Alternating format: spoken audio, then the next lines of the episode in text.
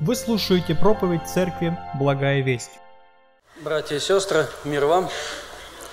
Очень радостно всех вас видеть, слышать. А, сегодняшнюю проповедь я назвал а, «Единство ради уподобления Христу».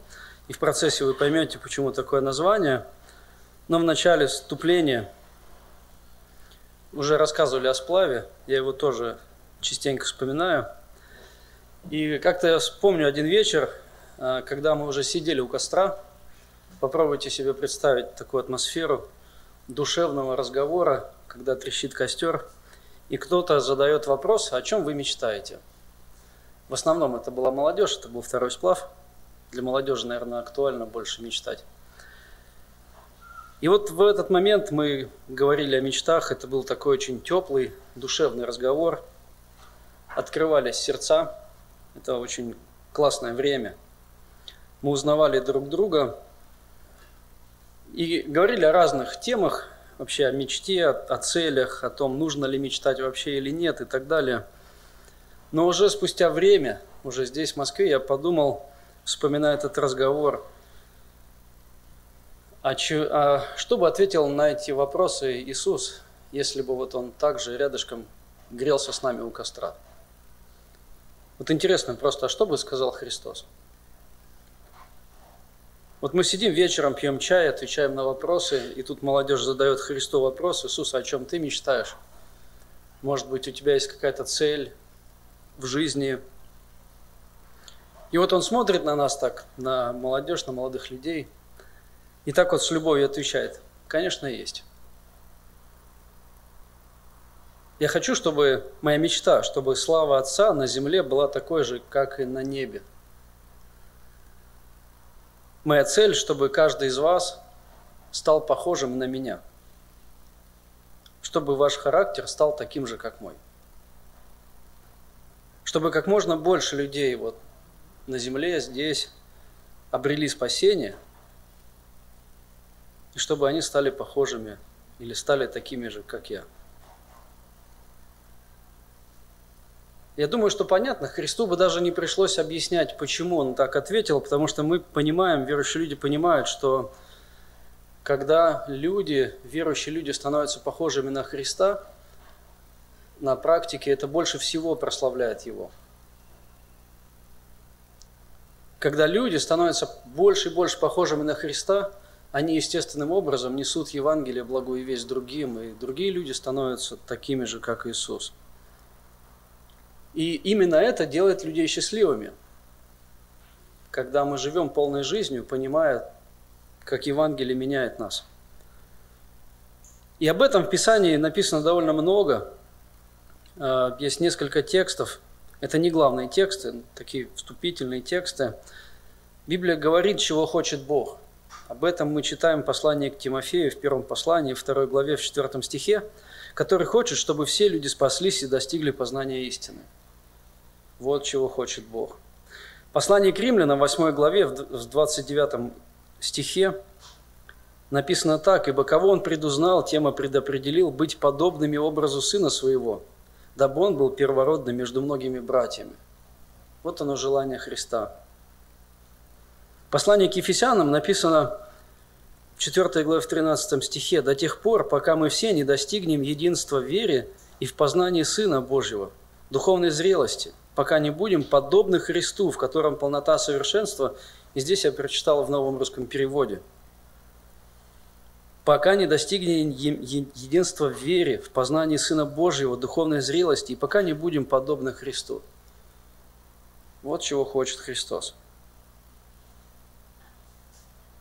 На протяжении вот всей нашей жизни у нас а, с вами могут быть очень разные цели, очень разные стремления – и даже разные мечты. Знаете, что удивительно, в этом разговоре люди очень по-разному отвечали. На самом деле поражаешься, насколько вот каждый человек мыслит по-своему. Но я думаю, что если бы в тот вечер Иисус вот действительно так ответил бы нам, то после его ответа, я думаю, что была бы, знаете, такая пауза, довольно длинное молчание. Ну, вряд ли бы мы нашли, что ответить на эти слова – И я думаю, что молчание было бы связано с тем, что, наверное, каждый немножко бы переосмыслил то, что он сказал раньше. А действительно ли то, о чем я мечтаю, мне действительно необходимо? Бог хочет, чтобы мы стали похожими на Него. Это Его цель.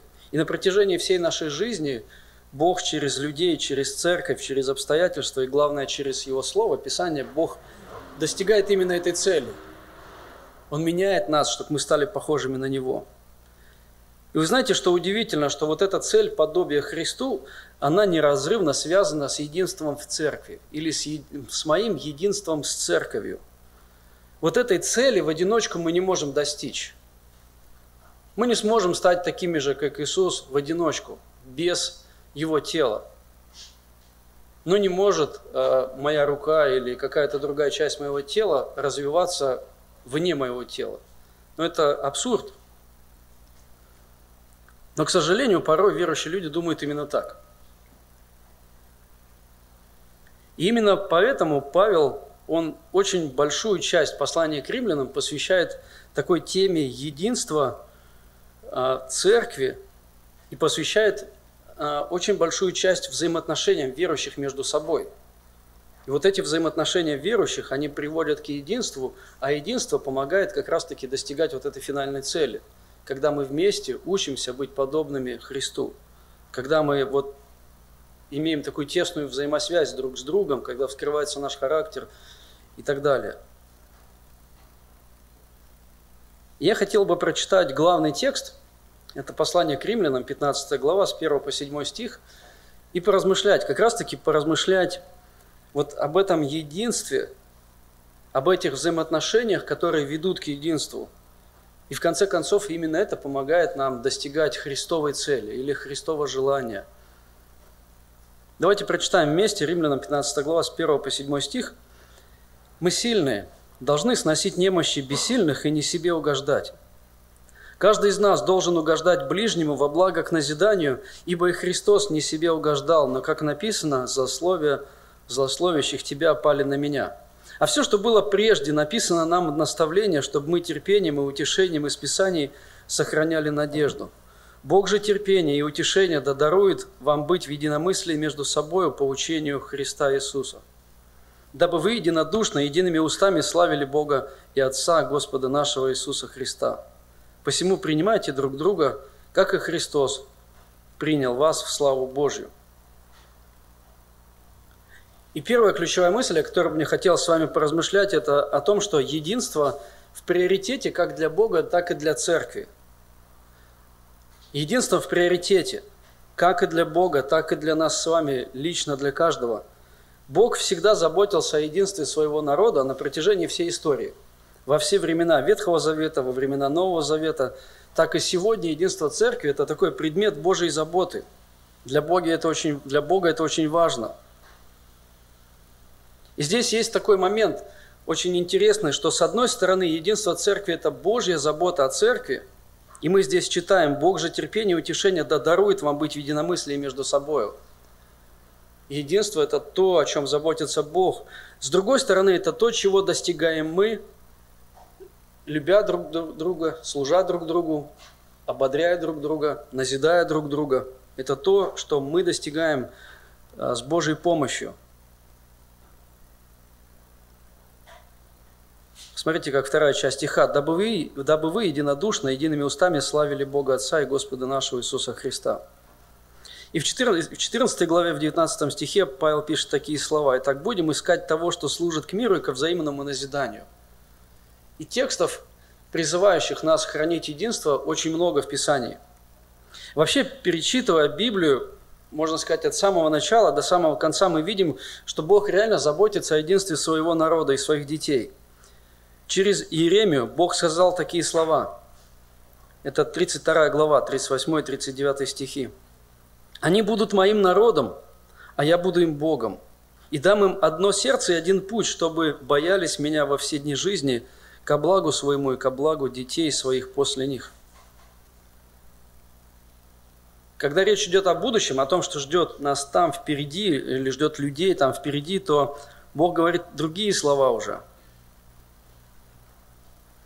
Книга Сафония, 3 глава, 9 стих. «Тогда опять я дам народам уста чистые, чтобы все призвали имя Господа и служили Ему единодушно». В книге Захарии написано уже чуть-чуть по-другому, но смысл тот же. «И Господь будет царем над всей землею, и в тот день будет Господь един, имя Его едино». В Новом Завете тема единства проходит тоже, так скажем, очень важное значение. Новый Завет уделяет этой теме. И мы читаем уже слова Иисуса. «Есть у меня и другие овцы, которые не сего двора, и тех надлежит мне привести, и они услышат голос мой, и будет одно стадо и один пастырь.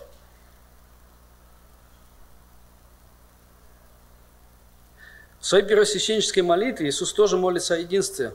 Это Евангелие от Иоанна, 17 глава. «Я уже не в мире, но они в мире, а я и к Тебе иду. Отче Святый, соблюди их во имя Мое, тех, которых Ты дал мне, чтобы они были едино, как и мы». Интересно, что единство было характеристикой первой церкви. Мы об этом читаем в книге Деяний, во второй главе, 46 стихе.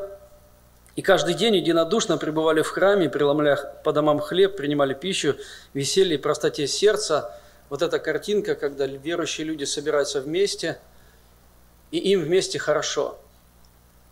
Они вместе кушают, они вместе шутят, вместе разговаривают, вместе э, слушают Слово.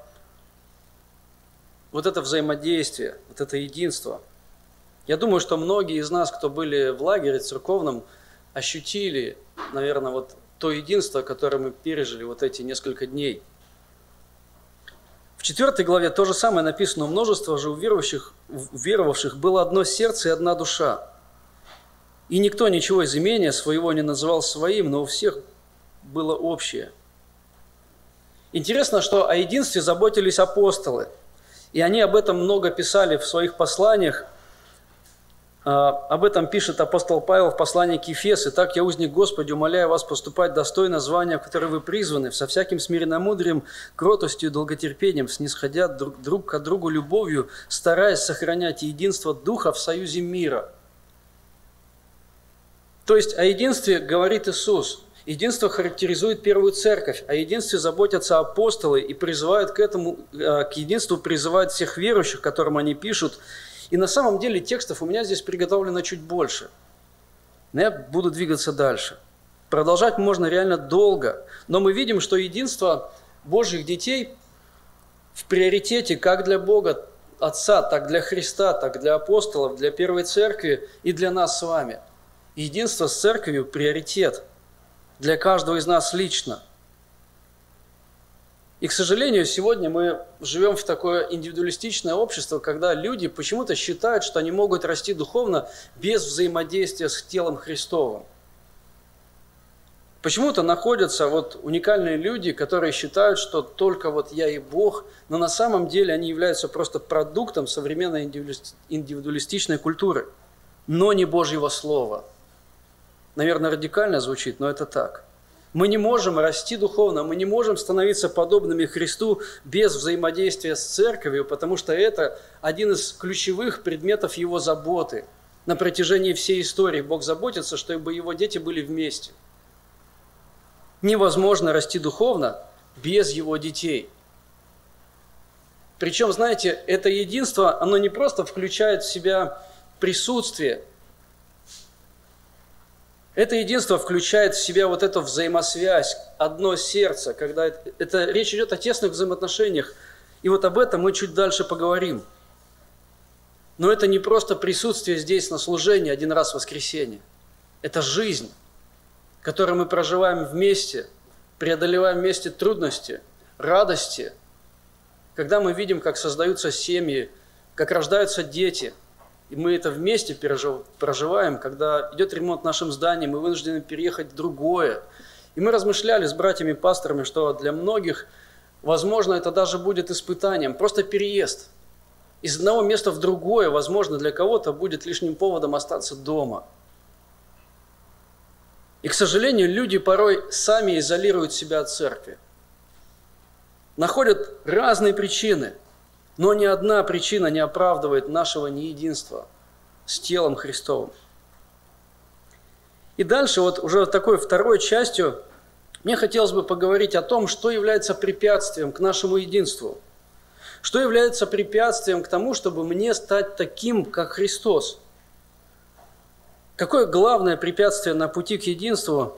И на самом деле, знаете, я не скажу вам ничего нового, все будет банально просто. Главным препятствием на пути к единству являемся мы сами – Вы когда-нибудь задавались вопросом, я уверен, что многие задавались вопросом, почему маленьких детей не нужно учить злу? Вот реально парадокс.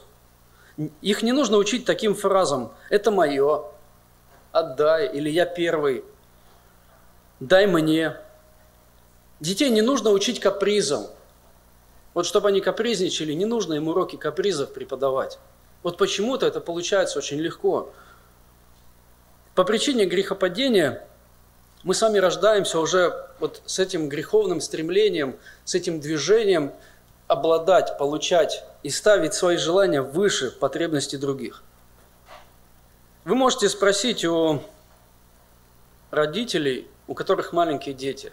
Я спрашивал, когда вы замечаете проявление греховности в своих детях? Я думаю, что вас ответ удивит. Я не буду отвечать. Спросите – но вас точно удивит ответ.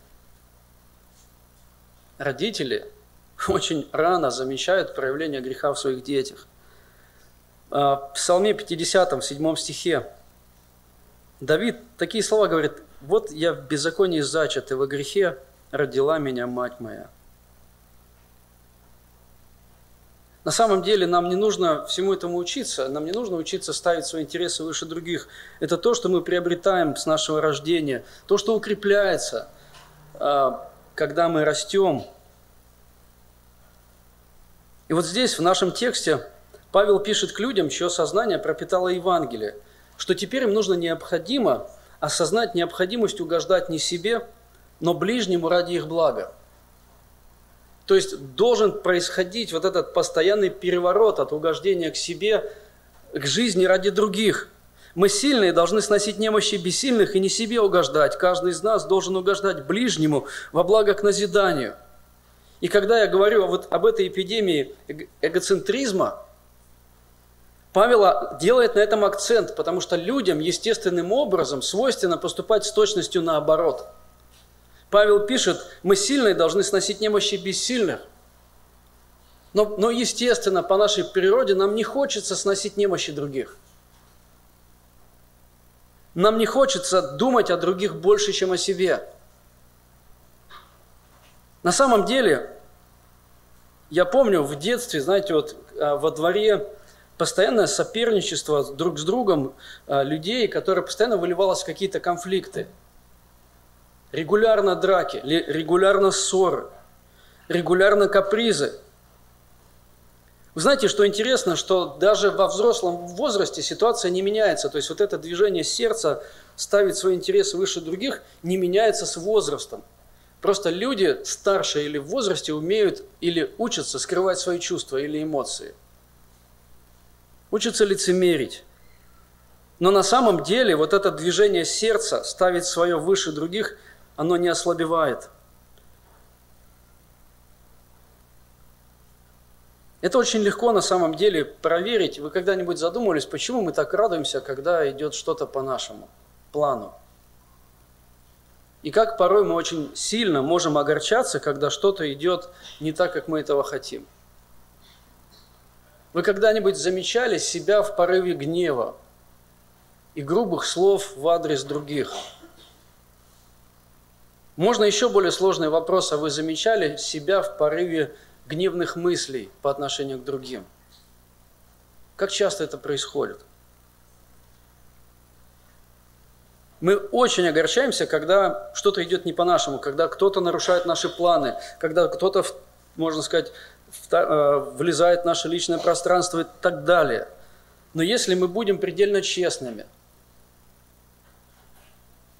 и вот так вот, может быть, тоже у костра в маленькой компании поговорим, то мы точно согласимся с тем, что это связано именно с этим. С тем, что вот когда я гневаюсь, когда я злюсь, обижаюсь, когда я расстраиваюсь, Иногда меня жена спрашивает, ты обиделся? Я говорю, нет, я расстроился. На самом деле обиделся, потому что что-то нарушает мои планы, мои желания. Кто-то вторгся в мое царство. Что-то нарушило мои ожидания. И вы знаете, что, наверное, самое печальное, что мы этому находим оправдание. Вы когда-нибудь замечали, как мы умеем оправдывать себя и порой даже за меньше осуждаем порой других? Я приведу вам пример. Я сегодня приехал без двух минут, а должен был приехать раньше, то есть я опоздал. Я нашел причины. А, но не так давно я заказал доставку, и человек не приехал. Как вы думаете, что я испытывал внутри? Слава Богу, ну, наверное, человек не успел. Нет, у меня были другие мысли. Один раз курьер опоздал, опоздал ну, на приличное время. Я тоже не встретил его с радостью. На самом деле, порой вот эти вещи, они, они вот в самых мелочах проявляются. Просто в нашей объективной, обычной реакции. На самом деле, вот, вот это стремление, вот этот вот эгоизм, он реально пропитал нашу культуру. Мы видим постоянные противостояния людей между собой. Очень просто это сделать, чтобы понять, просто зайдите и почитайте комментарии в новостях, что пишут люди – меня порой удивляет, люди просто сотни сообщений пишут друг другу, оскорбляя друг друга. Я думаю, у них есть на это время. Придумывать новые слова, новые ругательства, которых вообще никогда, наверное, и не было. То есть это просто поразительно. Мы это видим везде, в политике, в экономике, в мире культуры, в мире спорта. Я не знаю, вы читали недавно о скандале, о том, что засудили нашу спортсменку – и я видел, как люди гневно реагируют на это, и просто вот из людей желчь выливается. Настолько гнев.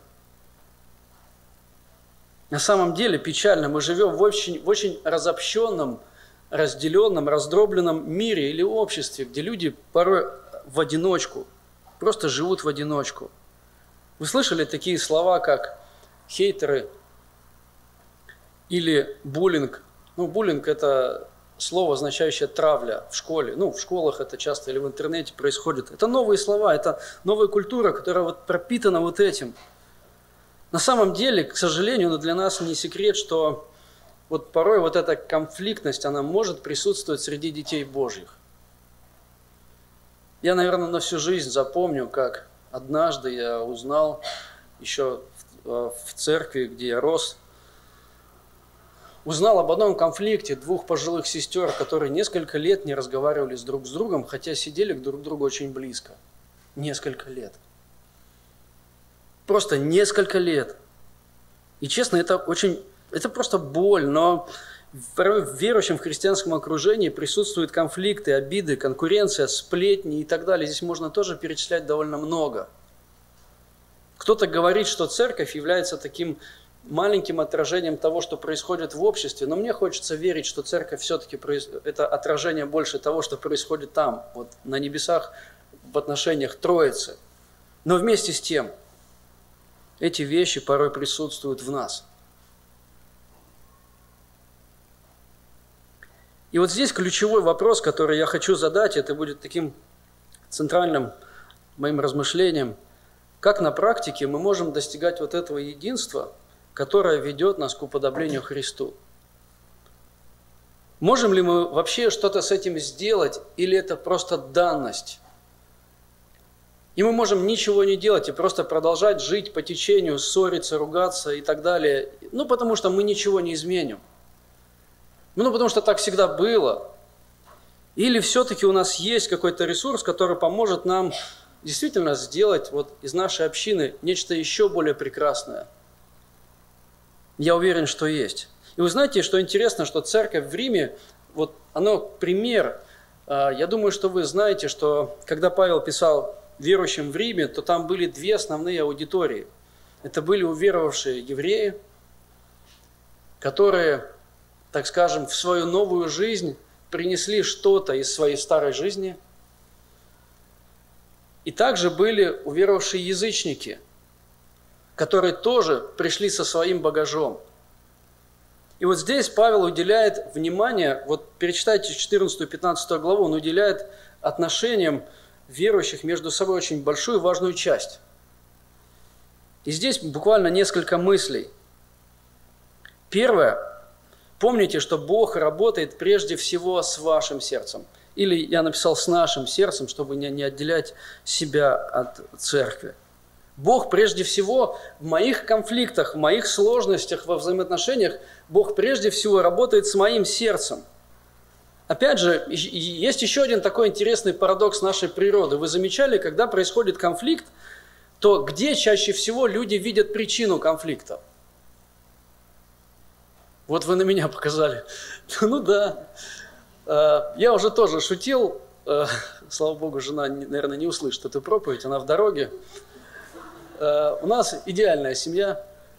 Э, я вам сейчас расскажу, это шутка на самом деле, но в ней есть доля правды. Э, в нашей семье виноват всегда я. Я думаю, что виноват всегда я. Жена со мной соглашается и думает, что виноват всегда я. Но это не делает меня лучше. На самом деле я тоже считаю, что она виновата, когда происходят конфликты, но чаще всего заканчивается тем, что да, наверное, я больше виноват. Но, но сам факт, сам факт в том, что когда люди сталкиваются с проблемами в взаимоотношениях, с какими-то сложностями, мы чаще всего думаем, что ну, причина-то в тебе. Мы считаем, что измениться должен кто-то другой. Очень часто пасторы отмечают такой парадокс, что когда речь идет о душепопечении или о каких-то таких встречах примирительных, то когда люди собираются вместе, то сначала идет война доводов – сыпятся обвинения друг на друга. Потом сыпется решение. Ты должен вот так сделать, или ты должен вот так измениться. То есть, и, и почему-то люди считают, или мы считаем чаще всего, что измениться должен кто-то. И мы даже порой знаем, как он должен это сделать. И вот подумайте о том, что в взаимоотношениях супругов чаще всего виноват супруг. В взаимоотношениях родителей и детей Родители считают, что виноваты дети, дети считают, что их не понимают родители и так далее. То есть мы сталкиваемся с войной, когда люди не видят причину проблем в самом себе.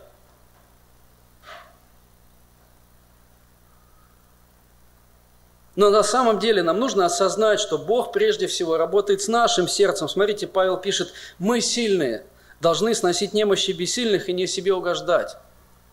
Мы чуть поговорим дальше о том, кто такие сильные, но сам факт, Павел говорит, мы – Измениться должен я.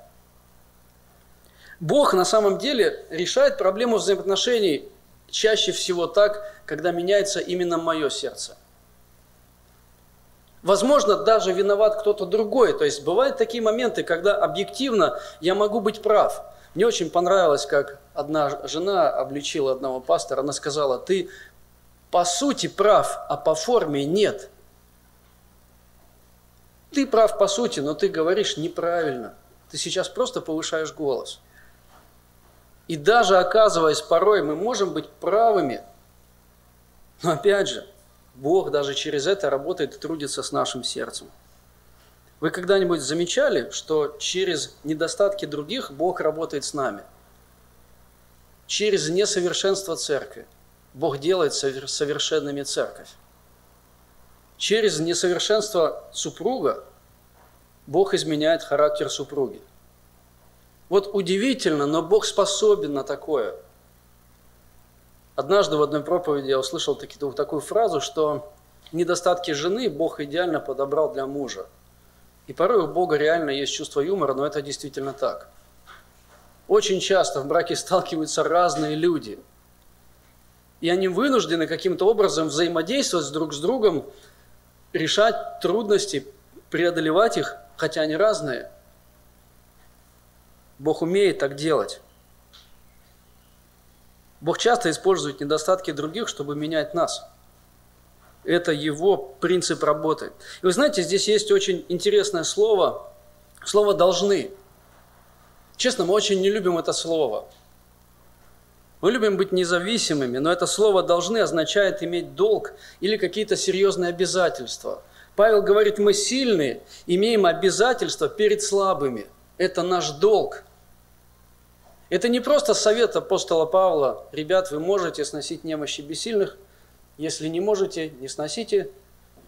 Сносите друг другу голову, не знаю, как угодно. Но Павел так не пишет. Он пишет, что мы должны сносить немощи других. В первом послании Иоанн трижды использует это слово, указывая на нашу обязанность поступать так, как Иисус – кто говорит, что пребывает в нем, тот должен поступать так, как он поступал. Это наш долг. Еще раз повторюсь, это неудобное слово. Оно не нравится нашей природе, но это факт. И здесь я хочу подчеркнуть, вот в, этом, вот в этой части, что Бог прежде всего работает с моим сердцем, я хочу подчеркнуть лишь один практический момент. И даже если этот момент каким-то образом отразится на нашей повседневности, то проповедь достигла цели – Иисус учит нас делать первый шаг. Когда речь идет о конфликтах, когда речь идет о немощах, о слабостях, о каких-то переживаниях, о трудностях, о напряжениях, Иисус учит делать нас первый шаг. Я уже говорил об этом, но я еще раз об этом скажу. Иисус учит нас делать первый шаг, потому что любовь делает первый шаг, потому что Христос всегда с нами делает первый шаг. Я думаю, вы помните, в Евангелии от Матфея есть такие слова – если ты принесешь дар твой к жертвеннику и там вспомнишь, что брат твой имеет что-нибудь против тебя, оставь там дар твой перед жертвенником, пойди и прежде примирись с твоим братом, и тогда приди и принеси дар твой. Речь идет о том, что если кто-то на тебя обижен, если ты согрешил против кого-то, тебе нужно сделать первый шаг. Нам нужно учиться просить прощения. Нам нужно учиться признавать свою неправоту, делать первый шаг, потому что это и есть проявление любви. Я уже как-то говорил о том, представьте, как удивительно и как красиво, когда взрослые люди умеют признавать свою неправоту перед молодыми. Потому что взрослые не идеальные, они просто старше. Для меня было просто огромнейшим проявлением любви, когда однажды, еще в начале моего служения здесь в церкви «Благая весть», подошел наш тогда еще старший пастор Михаил Иванович и сказал, прости, брат, я был неправ. Я ни разу не слышал такого слова от пастора. Это был первый раз. Но честно, это тронуло тогда мое сердце. Прости, брат, я был неправ. Хотя вопрос был очень серьезный. Но если кто-то согрешил против нас, и я являюсь обиженным, Иисус тоже учит делать первый шаг – если согрешит против тебя брат твой, пойди и обличи его между тобой и им одним, если послушает тебя, то приобрел ты брата твоего. И вот это наш долг – делать первый шаг. И любовь делать первый шаг, потому что Христос сделал и всегда делает первый шаг в отношении с нами. И вот давайте теперь подумаем, вот просто коротко подумаем – Будет ли возрастать наше единство, когда в наших сложностях, проблемах мы будем думать о благе другого больше, чем о своем, и делать первый шаг из любви к Нему? Подумайте, будем ли мы больше похожи на Иисуса, когда мы будем учиться признавать свою неправоту, когда мы будем обличать с любовью, прощать друг друга, и в итоге наши отношения станут только крепче – Конечно. Единство наше будет расти, и мы реально будем больше похожими на Иисуса. Бог всегда действует первым. Но Бог свою любовь доказывает к нам тем, что Христос умер за нас, когда мы были еще грешниками. Он протянул нам руку спасения, руку благодати. Еще одна мысль, следующая уже такой практический шаг – это помните о нашей зависимости от Бога или помните о личной слабости. И вот здесь вот может возникнуть у кого-то, может возникнуть такой внутренний конфликт. О какой слабости вообще ты говоришь, если речь идет о людях сильных? Написано, мы сильные, должны сносить немощи бессильных. И нам может показаться, что речь идет о самых духовных, о самых благочестивых, о самых дисциплинированных, умных, образованных, внешне праведных людях – но так ли это? Кто эти сильные люди? Я хочу рассказать вам маленький пример, просто как маленькую иллюстрацию. Я помню, как сестра меня учила плавать, когда я еще был маленьким. А, она сказала мне взять пенопласт, такие куски пенопласта, засунуть их в плавки. А, да, я так сделал, я послушался. Я тогда вообще еще мало что понимал. А, она мне сказала, вот там лестница в воде плавает, обычная деревянная. Говорит, ляжь на лестницу, на середину отплыви на лестнице. И потом лестницу выталкивай и плыви назад. План был хороший.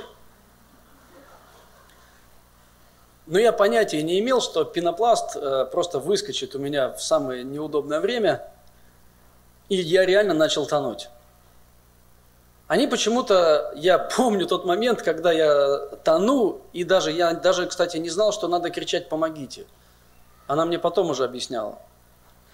Я просто начинаю тонуть, махать руками, а они смеются на берегу, потому что она старше меня на 6 лет. Я боролся. Но в какой-то момент я понял, что все. А, я реально начал тонуть и опустился под воду. Это мне уже рассказывала сестра. И в какой-то момент я почувствовал, что меня схватили так вот за волосы и начали вытаскивать э, из воды. И знаете, все, что я помню в тот момент, мне нужно держаться за того, кто может меня спасти. Я, честно, его чуть не утопил там. Но я реально знал только это. Мне нужно схватиться за него и держаться. Потому что он может меня спасти. Потому что у меня сил больше нету. Потому что я не могу сам себя спасти. И здесь мы тоже сталкиваемся с некоторым парадоксом, потому что наше общество говорит о том, что нужно верить в себя. Нужно верить в свои силы. Ты можешь все. И так далее. Ты еще не знаешь, насколько у тебя богатый там, внутренний ресурс. Можно что угодно говорить. И в какой-то степени это действительно правда. Бог действительно наградил нас богатым ресурсом. Но на самом деле без Бога наша жизнь обречена на провал во всем.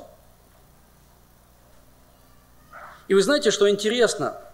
Псалом 33, я прочитаю несколько текстов. «Близок Господь к сокрушенным сердцем, и смиренных духом спасет». Еще один текст из притчи, э, книга, книга притч, 18 глава, 13 стих. «Перед падением возносится сердце человека, а смирение предшествует славе». Я думаю, вы прекрасно помните слова Иисуса о заповедях блаженства, когда Иисус представляет о том, кто такой счастливый человек с его, с божественной точки зрения, и он говорит, блаженны нищие духом, ибо их есть Царство Небесное. А дальше вы помните, блаженны плачущие, кроткие, милостивые и так далее. То есть есть некоторая разница между тем, что говорит нам мир, и с тем, что говорит нам Бог. Апостол Павел пишет – во втором послании Коринфянам, 12 главе, в 9 стихе, «Но Господь сказал мне, довольно для тебя благодати моей, ибо сила моя совершается в немощи. Потому что я гораздо охотнее буду хвалиться своими немощами, чтобы обитала во мне сила Христова». Кто такие сильные люди? Посему я благодушествую в немощах, в обидах, в нуждах, в гонениях, в притеснениях за Христа, ибо когда я немощен, тогда силен – вот это удивительно, но на самом деле наша сила в бессилии. Наша сила в осознании нашей полной зависимости от Бога. Я не могу любить свою жену без Христа. Я не могу сохранить свою семью без Христа. Я не могу служить вам, церкви, без Христа. Если Христа сегодня, я объективно это понимаю, что если сегодня Христа вытащить из моего сердца, то моя жизнь разрушится – Потому что я помню, какая моя жизнь была до Христа. Она была разрушена. Наверное, людям, которые чуть более сложную жизнь прожили когда-то, наверное, это легче понять. Но без Христа, без э, Его работы в нас, мы потенциально неудачники во всем – кто-то может сказать, ты преувеличиваешь, но на самом деле очень просто. Вы знаете, что сегодня, в этом году, Россия побила рекорд по разводам. Она вышла на новый уровень по количеству разводов вот буквально за 21 год. И вы знаете, когда вот мы смотрим на свадьбы, когда мы видим красивых невест здесь в Москве, они частенько гуляют, фотографируются, сердце умиляется и радуется. Ты думаешь, создается новая семья. Но больше 70 уже, наверное, процентов из них потенциально это развод. На самом деле нам нужен Христос во всех сферах нашей жизни, абсолютно во всех. И у меня хочу задать вопрос сегодня каждому из нас, а кто из нас или кто может сказать о себе, что он духовно сильный? Я не буду просить поднимать вас руки, я уверен, что вряд ли кто-то поднимет. Мы действительно зависим от Бога во всем. Это, знаете, это не говорит о том, что мы действительно обладаем достоинствами, но также и недостатками.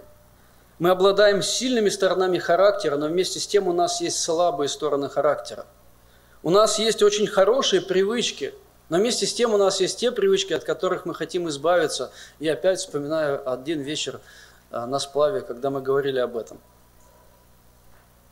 Мы все нуждаемся в исправлении – мы все нуждаемся в изменении нашего характера. Каждый из нас с чем-то борется, у каждого своя война внутренняя. И она есть, я знаю, потому что она есть и у меня. И вот наша сила будет в том, чтобы осознать, что нам нужен Христос во всем и всегда. Мы зависим от Него.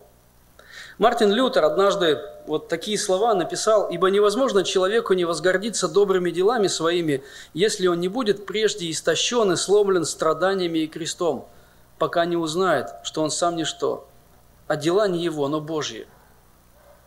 Вы когда-нибудь замечали, что Богу порой действительно нужно очень многое сделать с нами, чтобы смирить нас? Чтобы просто смирить характер – Богу порой нужно очень много потрудиться в нашем сердце. И вы знаете, что удивительно? Когда мы видим, что Бог простил нам однажды и продолжает прощать, когда мы видим, что Он принял нас однажды со всем нашим багажом и продолжает нас принимать со всем нашим сегодняшним багажом, когда мы видим, что Он терпит нас, несмотря на наши недостатки и наши слабости, когда мы видим, что Он заботится о нас и любит нас – Опять же, не по нашим делам и поступкам, а потому что Он так решил. Это учит нас поступать к другим точно так же. На самом деле, это, знаете, вот это уникальный момент, очень простой, но в то же время очень сложный, потому что теоретически это понять легко. Но порой нам нужно осознать свою собственную неспособность, чтобы понять, что вокруг меня точно такие же люди. И вы знаете, тогда планка снижается. Чем больше мы понимаем, что сделал для нас и делает Бог, это мотивирует и дает силы поступать так же по отношению к другим. И планка действительно снижается. Мы просто становимся менее требовательными по отношению к тем, кто рядом с нами. Посему принимайте друг друга, как и Христос принял вас, в славу Божью. Мы можем жить, снося немощи других, угождать другим, лишь возрастая в том, что сделал и делает для меня Христос.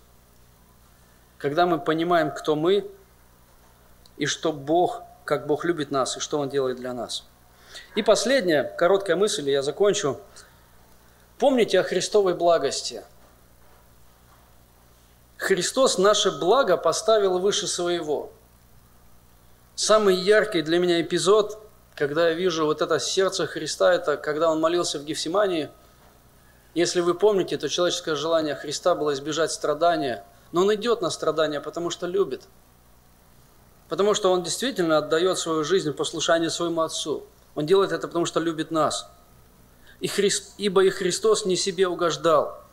И подумайте о том, что Христос поставил, Он сделал нас объектами своей заботы – то есть Бог сделал нас своими детьми и сделал нас объектами своей отцовской заботы.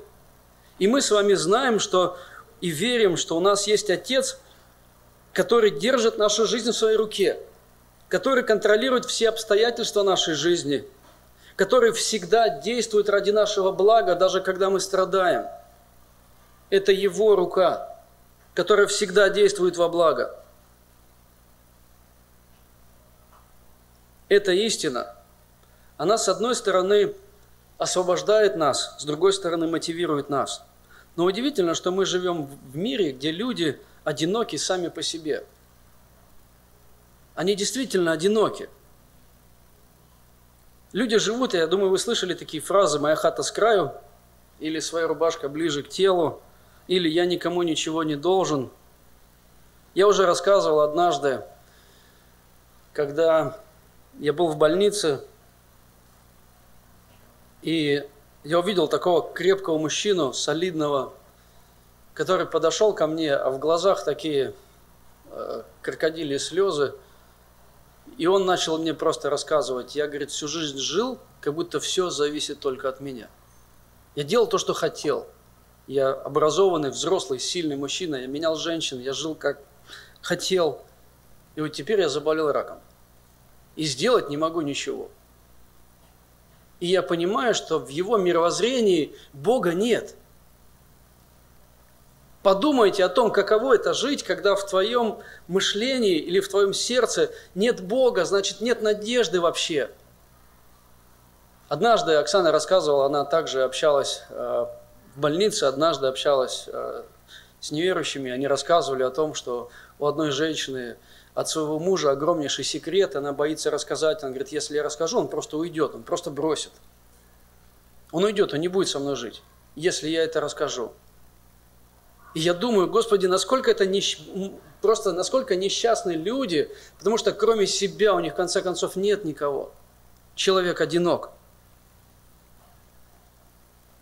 И вот в этом мире царствуют законы джунглей, вызывают более сильный, приспособленный, может быть, более хитрый, и так далее. И вот в этом мире, естественно, больше заботиться о себе. Ну, потому что больше этого не сделает никто. Я помню, как меня отец учил, что это твоя жизнь, ты никому не нужен, ты должен заботиться о себе, и вот есть только ты и твоя жизнь, и все. И вот в этом мире естественным образом прежде всего думать о своей рубашке – но когда пришел Христос, Он показал другую жизнь. Так и Сын Человеческий не для того пришел, чтобы Ему служили, но чтобы послужить и отдать душу свою для искупления многих. И вот это Христово. И теперь подумайте, насколько Евангелие освобождает нас, потому что мы не одиноки. Потому что мы знаем, что у нас есть Отец, который заботится о нас, который контролирует нашу жизнь, который действует всегда ради нашего блага. Это на самом деле освобождает нас о том, чтобы меньше думать о себе. Но потому что есть тот, кто думает о нас, который заботится о нас. И вот это действительно истина освобождает. Освобождает от чрезмерной заботы о себе и дает силы для самоотречения ради других. Подумайте о том, что эта истина делает нас более скромными. Ну, потому что мы ценим не то, чего у нас нет, а мы учимся ценить то, что Бог уже сделал, то, что Он нам уже дал – мы понимаем, что вещи не сделают нас счастливыми, потому что у нас есть Бог, который делает нас счастливыми. Нам не нужно окружать себя постоянно новыми вещами. Постоянно каким-то образом что-то вспрыскивать в нашу жизнь, чтобы она была какой-то вот хорошей. Потому что у нас есть Бог, источник жизни. Это делает нас более скромными, это делает нас более щедрыми. Потому что мы не держимся за эти вещи, мы не держимся за собственное время – мы можем это отдавать другим. Это делает нас более внимательными по отношению к другим. Мы можем замечать нужды других вокруг нас, потому что таким был Иисус. И потому что есть Бог, который всегда заботится о нас. И вот давайте последний вывод. Подумаем, как возрастет наше единство, когда мы станем более усердно заботиться друг о друге. Когда о себе мы станем думать еще меньше – когда мы станем еще больше, нужно других людей ставить выше собственных. Когда вот эта забота, щедрость, наша внимательность станет нашей повседневностью, а не просто иногда. Насколько вырастет наше единство? Насколько мы станем еще больше похожими на Христа? Я уверен, что вы понимаете ответ. Я приглашаю нас к молитве о том, чтобы наше сердце научилось восхищаться Христом, чтобы Его пример для нас стал действительно примером, который будоражит наше сердце. И чтобы, смотря на нас, на свое сердце внутри себя, мы учились хвататься и держаться за Спасителя, который точно не утонет. Давайте помолимся вместе. Аминь. Отец, я очень благодарю Тебя за то, что Ты однажды открыл глаза и даровал спасение, Господь, тому, кто недостоин и никогда не сможет его заслужить. Я очень Тебе благодарен за Твое Слово, за то, что, Господь, Твое Слово обличает мое сердце. Господи, я вижу, насколько много еще мне нужно расти, чтобы уподобиться Тебе – Прими мою благодарность, огромнейшую благодарность за нашу, за мою любимую церковь, за то, что именно здесь, благодаря людям, которые меня окружают, Господь, я могу возрастать, чтобы учиться быть похожим на Тебя. Господи, прости за то, что я продолжаю искать своего. И помоги мне, Господи, брать пример с моих братьев и сестер и жить ради Твоей славы больше и лучше – Помоги, Господь, нашей церкви, чтобы мы возрастали в единстве, служа друг другу, заботясь друг о друге. И помоги, Господь, чтобы наша забота и наша любовь, она могла выливаться и вне нашей церкви, чтобы мы могли заботиться и помогать людям и другим. И пусть во всем будет слава для Тебя, Господь, и достижение Твоих желаний и Твоей цели, чтобы все Твои дети стали похожими на Тебя. Аминь. Местная религиозная организация Церковь Евангельских христиан-баптистов «Благая весть» зарегистрирована 24 июня 1999 года. ОГРН 103 773 974 3007